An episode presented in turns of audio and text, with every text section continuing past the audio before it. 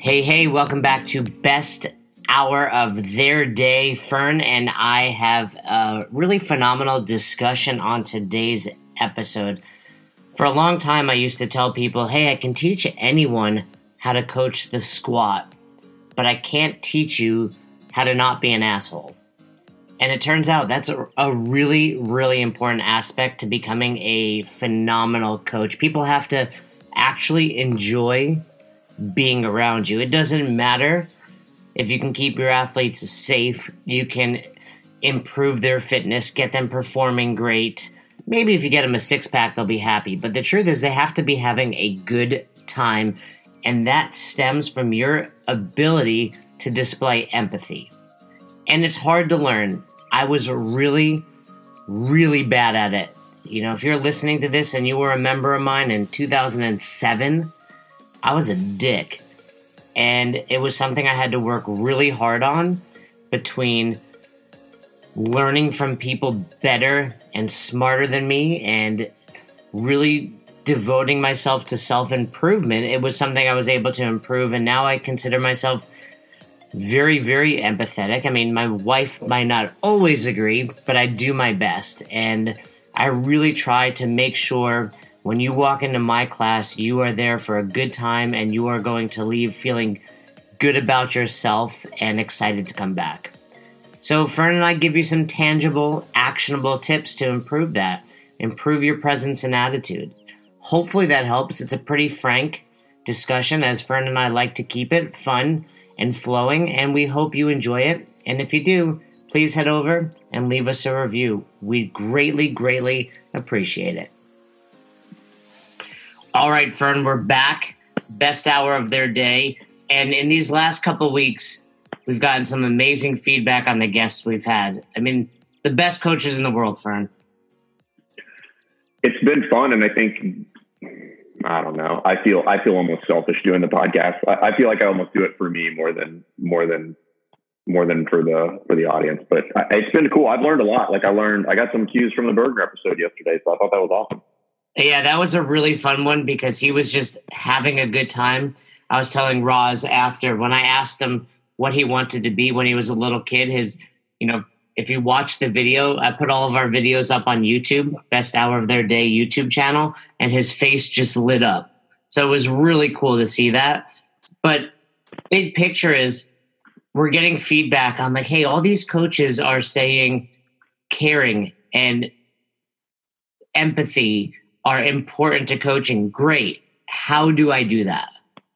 Yeah, that's a, and every time we bring that up, I, I struggle to even sometimes discuss that because it's such an abstract idea. It's not tangible. However, it is tangible in some ways. Like there's some, there are some common themes that you'll find with people that are caring and that really, really possess high levels of empathy and express high levels of empathy. And if you if you really dig into the people that are good at that, again, like there's some obvious things that start to pop out. Um, and that's kind of what we're going to talk about today is like, how do we take this kind of big abstract monster of caring or empathy and, and give some very tangible pieces of guidance so that people can walk back into the gym after this and start working on that. And uh, it's it's not easy. It takes practice, but you can develop empathy. You can start to care more, but it's through intentional actions as a coach every day when you step on the floor. Yeah, you know, for those listening thinking, you know, this is not something I can get better at, trust me, I was really, really shitty at empathy, and I still am in other aspects of my life. It just happens to be, you know, once once I'm at the box, that that is where I shine. But ask my wife, I'm not always. We got into a fight yesterday because I was not empathetic when it came to you know something in the house. So yeah, it's something you can improve at. You know, and big picture, people say, well, what do you do? And I, you know, big picture, I can't define it because I truly, truly mean this. I just look at every person in my class and think I want them to have the best hour of their day and whatever that means. Now, I can see that. I think, like anything with experience, you learn that. I know that Teresa needs to be pushed this hard. Elliot needs to be coddled a little bit. You know, Nick needs his balls busted. Like those are you. You get to learn your members but let's give out some tangible pieces of advice to get there as well and understand like fern said it's a learning process so you're not going to be great and one thing if you're listening to this episode you should be doing not just for the caring piece but just for every aspect of coaching is reflecting on your class at the end of it. Yeah and i think the first place to start is just that low hanging fruit is just use names. Like yeah. you know like we talk about it a lot in the seminar in the seminar staff and i've got so i've got a funny story just just on names and and the impact of people using names. I don't know what year this was probably like 2009 2010 and we were at what used to be the old um, CrossFit Training Center here in Virginia Beach, which is Tony Blauer's old studio. And we were doing the CrossFit Endurance, what was then the CrossFit Endurance course with Brian McKenzie and we're doing some drills outside. And Tony Blauer's in the course. And mind you, I, have been around Tony Blauer, I don't know, a handful of times, probably count them on two hands. And we're finishing a drill. And he's like running by me because I guess I think he was next in line or something like that. And uh, he just goes, How's it going, Jason? And I was like, Damn, this dude knows my name.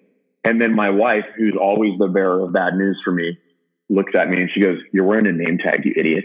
And I was like, Oh, that's that's fair. Uh, but again, you can't over you can't overstate how important it is to use people's names. You know, like it, maybe he he did that because he just read my name tag. But the flip side of that is he went out of his way to read the name tag and use my name when he spoke to me. Right. So if it, maybe it was forced and it was intentional, but it doesn't change what the reaction is on the other end of that. So, you know, and, and people get freaked out because they're like, how am I going to remember all these names? Like, I mean, like they're your athletes. They're in your class. You're going to see them every single day. So when you speak to people, just use their names.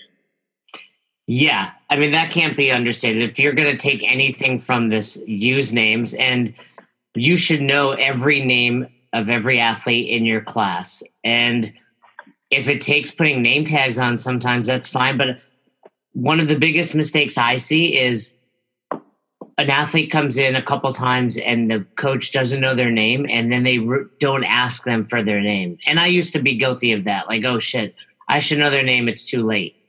And now we're just prolonging this. And I've gone up to people after meeting them a handful of times and be like, I'm sorry, I forgot your name. It's never been embarrassing. But what's oh, embarrassing oh, is embarrassing. when I, you know, the whole like I try to introduce my wife type of thing. So I get this person's name and that never works. Like that, you know, the yeah, so, they don't they don't introduce themselves. Yeah, so ask their name, say it a couple times, associate it with something, and then throughout because you know ultimately when it comes down to coaching to cueing we've told you guys you need to be using names. You know, one one challenge I try to do is I kind of look around the room when I get there. I'm talking to people. Then I go to the whiteboard and I try to write down everyone's name in class without looking back to see who's there. I do that all the time. Like if there's 15 people, I try to do like a quick five second scan and see if I can get all the names on there. And I, inevitably I'll miss one. Um, but I think you said something important there, which was how to remember names. So there's been quite a bit of studies on this, and you said something important, which is the accurate part. Um, it's been shown that saying somebody's name multiple times doesn't actually help. Not going to it's not going to increase the probability of you remembering their name. Association, however, will increase the probability of you remember their name. So how do I create association? Well, that goes into the second piece of using names, which is ask questions. So when you're asking them their name, find out something else about them. You know, so for instance, if I was coming into the gym and I didn't know you, you're clearly a new athlete in my gym. I'm going to say, Hey, my name is Jason. Um, what's your name? And you would say, Jason, I'm like, Hey, Jason, like, tell me a little bit about yourself. What do you do? And you would say something to the tune of, I'm a firefighter. And immediately I'm going to be like, Jason's a firefighter, like Brendan and Doug are firefighters. And now that's my association is that Jason is now associated with Brendan Doug. And now that name will stick purely because there's an association attached to it. So when using names, a good way to start remembering names is you have to ask more questions. And there's a really good book called Ask More that talks about asking questions and stuff like that.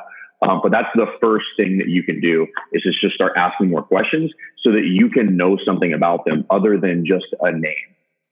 Yeah, if we're taking the next step into this, you know, evolution, if you will, you have to know your members' names. step one if you're coaching, there's your quick evaluation on your class. Did you remember everyone's name? And to that point, I'll come home after I coach, and Roz will be like, "How's class?" And I will literally say something about every person in that class. You know, Eric did this. You know, Joey did that. But then, like you said, follow up. Two two people that we've interviewed that haven't come out yet: Pat Barber and Chuck Carswell.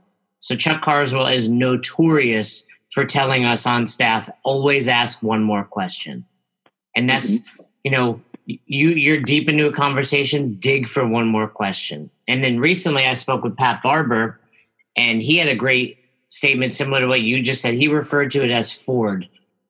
If you're not sure what to talk about, it's uh, family, occupation, recreation, and dreams.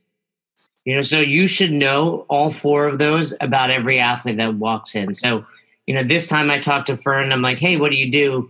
You know, and he's like, I'm a firefighter. Cool. Now I know his occupation. Next time he walks in, hey, do, you know, does your brother come here? No, no, I don't have any brothers. I have two sisters. Oh, cool. Now I know that about you. Those are the types of things that, you know, we talk about associating names. Great. Now you're getting to know your athletes. And what, you know, when you find out someone's a firefighter, I immediately realize, okay, some days they're going to come in tired. No, you know, anybody that's on shift. And, and I asked them about that. You know, thinking about members at our respective boxes, I we have a woman T- Teresa who has a kid, and she brings her she brings him once in a while. His name's Samuel. So first of all, not only do I know her name, I know her kid's name, I know her husband's name. I just coach at a box. I don't own a box right now, and it's just because I've made those associations and it's important to me. Now I have questions I can ask her, and every time you you know this, Fern, and the, the listener should know it you see the change in their expression when you ask about this because most people in their lives don't get people asking about them at all. And I know, like, yeah. for example, I've messed up at the end of my day when my wife was like, Hey, do you want to know about my day? Like, that to me is like, Oh, damn. I, I done, I done fucked up. so, right. And it's the same thing here in class. Yeah, you just have to ask questions. And this is, you know, how to win friends and influence people is one of the characteristics of every human being is they want to hear their name. So, uh, so this is something I practice on a regular basis. And, and speaking of Chuck asking one more questions, he was around one time when I did this and he kind of gave me the nod. I, we were at Starbucks one day. so if you are embarrassed to kind of practice this in the gym, you can do it virtually anywhere you go. So think about the number of times you go into a place where you're getting service and the person who is serving you has a name tag on. So whatever, Chick-fil-A, Starbucks, Target, Walmart, Whole Foods, whatever. Every single one of those places, the employee has a name tag on. So go out of your way when you check out from there to say, thanks, Jason. Thanks, Bob. Thanks, Susan. Thanks, Karen. And then take note of the reaction that that person gives you when you say their name because you went out of your way. So that's just a way to practice and be really intentional about it. Because in that scenario, it's not weird if you read their name tag. Like you literally don't know that person. So that removes a little bit of the anxiety involved with like getting, getting to know people. And here's another way to practice that kind of awkward interactions. Like you're going to see some names written that you can't pronounce. So simply just ask the person, say, Hey, how do you pronounce your name? And they're going to be like, whatever it is, you know, it's Katrina spelled in some, in some non-standard form. And, and they're, and you're like, oh, that's cool. I've never seen it spelled that way. That's cool. I'm going to remember that now. So there's lots of ways outside the gym to practice that skill. But I did that one day in Starbucks and I was like, you know, thanks, Susie. And Chuck kind of looked at me, he's like, nice. you was like I'm practicing, bro. It's, and it's true. Like this is real world advice. You know, funny thing is, I worked this past weekend and it was Mother's Day and I was with Connor Murphy. We're checking out of the hotel and it's this older woman named Eileen and she says to us, you know, first of all, I remember her name because I did the same thing. And she's like, "Oh, you guys aren't going to eat any biscuits, are you?" And Connor and I looked at each other like, "No, ma'am, we're not going to have any biscuits." And she's like, "I'm going to have three biscuits when I get off shift." And I got diabetes. she said that. and Connor and I looked at each other like, should we tell her she could do something about that? but it was just like, we were just like, all right, Eileen, have a great day. But it's funny, you're right. Like use those names and and and joke around with people in that way. And you know, when we're at a seminar, one of my favorite jokes to people is, you know, someone will come up like a name like that, Katrina, and it's spelled weird. I'm like, did your parents do that on purpose just so you have to explain that for the rest of your life? Like, you know, or or someone will come up with like a, you know, we're both Jasons spelled the appropriate way, but inevitably someone will be like J A S I N. And I'm like, why do you spell it wrong?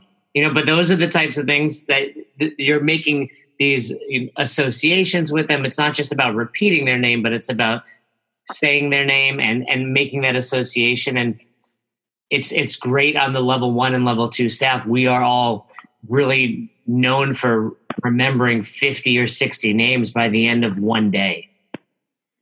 Yeah, that's usually the goal. It's tough to do, but that's I know generally a flow master will throw that out and be like, hey, let's make sure like try to remember all every name. See if you can get everybody's name um, by the end of the day. So, um, so that's the first thing, right? So names, ask questions is kind of the second piece. There, the, the third piece, as far as like empathy, there's a, there's an interesting book called The Charisma Myth, and if you haven't read it, it's kind of a dry book on the front end, but once you get to the back end, there are some there's some nuggets in that book.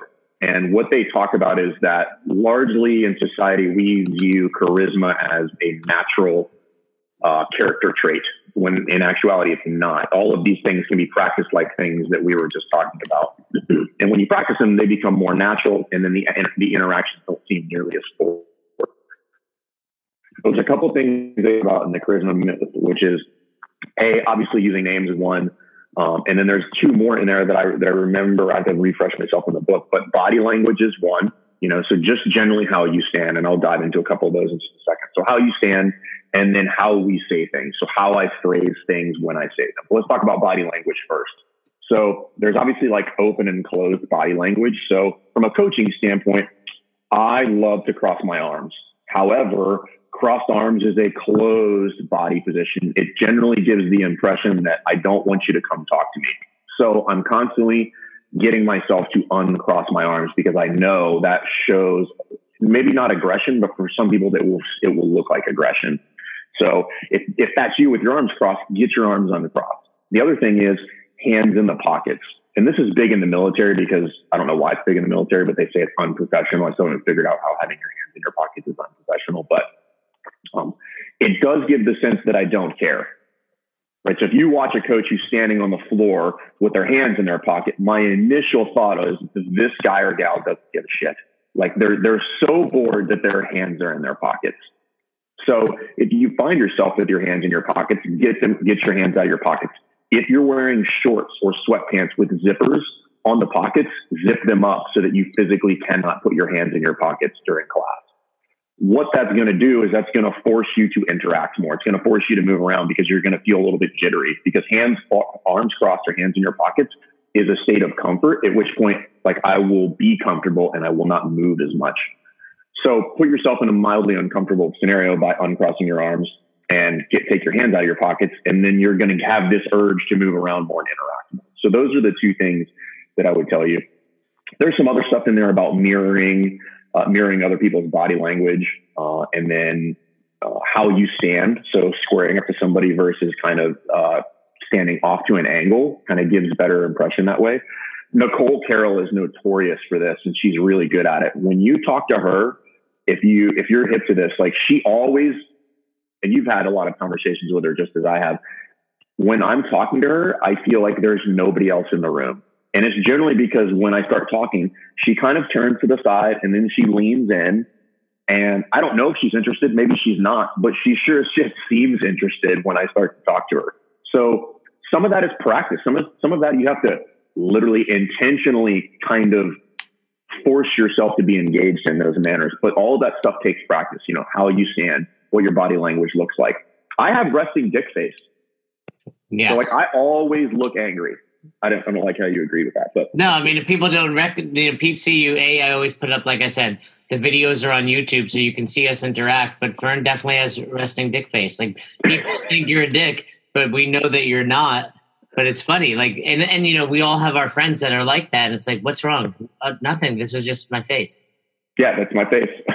It always bring, it always brings up stepbrothers can i can i do something about that? No just your face man. Um, so I, i'm aware of that. So what I'm doing is I'm constantly trying to force myself into a smile, and that and that forced smile seems really awkward at first. It probably seems like a, kill, a serial killer smile the first when you practice it, because it sounds dumb, but smiling takes practice. And I've done this before, where I just go to the mall with no intention of buying anything, and I just walk around and smile at people. Sounds weird, but I have to practice because that's not my natural facial expression is to smile at people. So again, you can develop empathy, but it does take practice. Yeah, and a couple of things you've said there is one, even at your high level of coaching, you're still putting yourself in these scenarios and working on it, be it at Starbucks or be it at the mall, and and most importantly, you're aware of it. You know, I, I think from that book, you you've said a lot of great pieces, but really start with one thing: keep your hands out of your pockets and uncross. Like I don't know what to do with my hands, type of scenario. Right? Be there for me I know oftentimes I find myself with a marker in my hand. You know, I go to the whiteboard, I write, and then I keep that marker for some reason. But I know that it keeps, for some reason, that keeps my hands kind of out of my pockets and engaged. And then ultimately, I, I put it down. Don't be that coach that's walking around with PVC. Like, you know, I always refer to that as like Moses, like you're trying to part the seas there in class. Maybe it's a little bit. Gray. Yeah, I mean, that could be a little strange as well. So, I think we've left our, our listeners with three really good nuggets, and let's let's recap. All right, we're developing empathy. We're showing our athletes we care by using their names, asking one more question, and having charisma, meaning just for right now, hands out of the pockets, hands not crossed, moving around. Would you would you agree with that? And and like you said, Nicole Carroll is notor- notorious for it, but yeah, you can, we don't even know if she gives a shit sometimes. You, you just, it's the perception. Yeah. I think, I feel like she cares, and that's really all that matters to me. I feel like she cares. I don't know if she does or not. She probably doesn't. I'm not saying anything of importance to her when I talk to her, but I feel that way. And that's all that I care about, particularly from a leadership standpoint. So yeah, those are the big things. And, and if you're not aware of what your personality is, or you think you are, ask a lot of the members in the gym, hey, uh, like, how do you perceive me when I'm in the gym? Like, tell me. And some people are going to be like, well, you look angry all the time. I'm like, oh shit, I thought I'm a happy guy. And they're like, I'm sure you are, but you look pissed off. So you may have to ask people who are going to be super honest with you so that you can just be get a really, really good sense of how you're actually perceived and not how you think you're perceived. Yeah. And and you know, just to tie a bow on this, I'd say and then at the end of class, you know, say goodbye to everybody, whether it's a high five, a fist bump, a good job, send them off feeling good about what they've did because maybe they had a shitty workout. You know, give them something they did well. You know, hey, but you've never strung 10 pull ups together. Or, you know, I felt like you pushed really hard on that. Like, great job. Or, or, or maybe they really did shitty. And it's like, cool. I want you to come back in tomorrow and I want you to, you know, push harder and I want you to be a, be a new person here. You know, give them something to to to leave with and to know that you care and you're thinking about them. You you mentioned earlier, you know, you could also shoot a text, shoot an email, but if we're just trying to keep it in the class right now, you know, this I walk around after every class, whether I've done it or I've coached it, and give every single person a high five because it's like a team.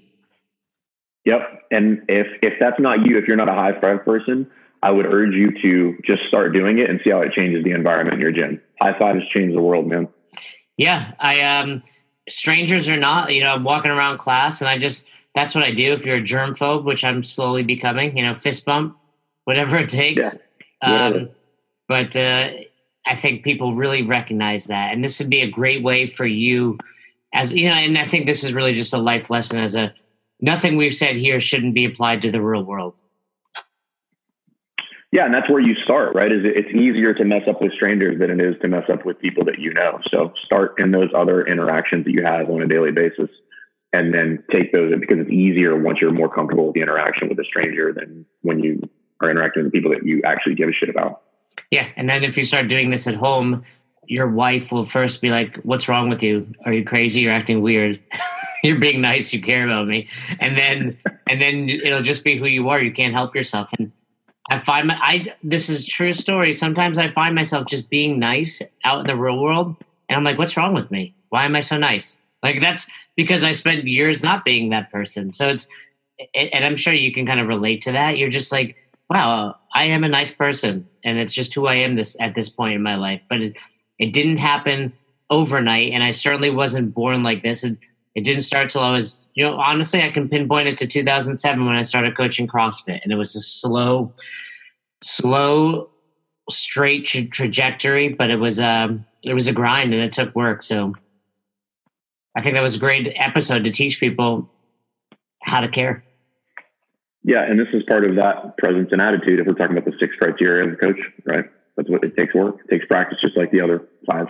Yeah, and, and people like to say we can't teach that. You can. You can learn it and you can teach it, and that's what we do, and that's what we do well. So yeah, if you if you have any other questions, feel free to reach out to us. Like I've said a couple times, we post all of these on YouTube. Our new site is coming along, and we've got some great stuff coming your way, including interviews with both of the people that we referenced today, Chuck Carswell, Pat Barber, and quite a few other great ones. But um, as always, great chatting with you, Fern. Thanks, brother. Thanks again for listening to Best Hour of Their Day. Take a moment, head over to the Apple Podcast app or Spotify or Google or whatever you use and leave us a review. It really means a lot to us and it's what allows us to spread the word. Also, share this with your friends, your family, your coworkers. Tell everybody at the box to listen to Best Hour of Their Day and let us know what we can do to provide you a better experience? Do you have topics you want us to talk about? People you want us to interview? We are here for you, the community. We're here to give back, and we hope you've enjoyed this episode of Best Hour of Their Day.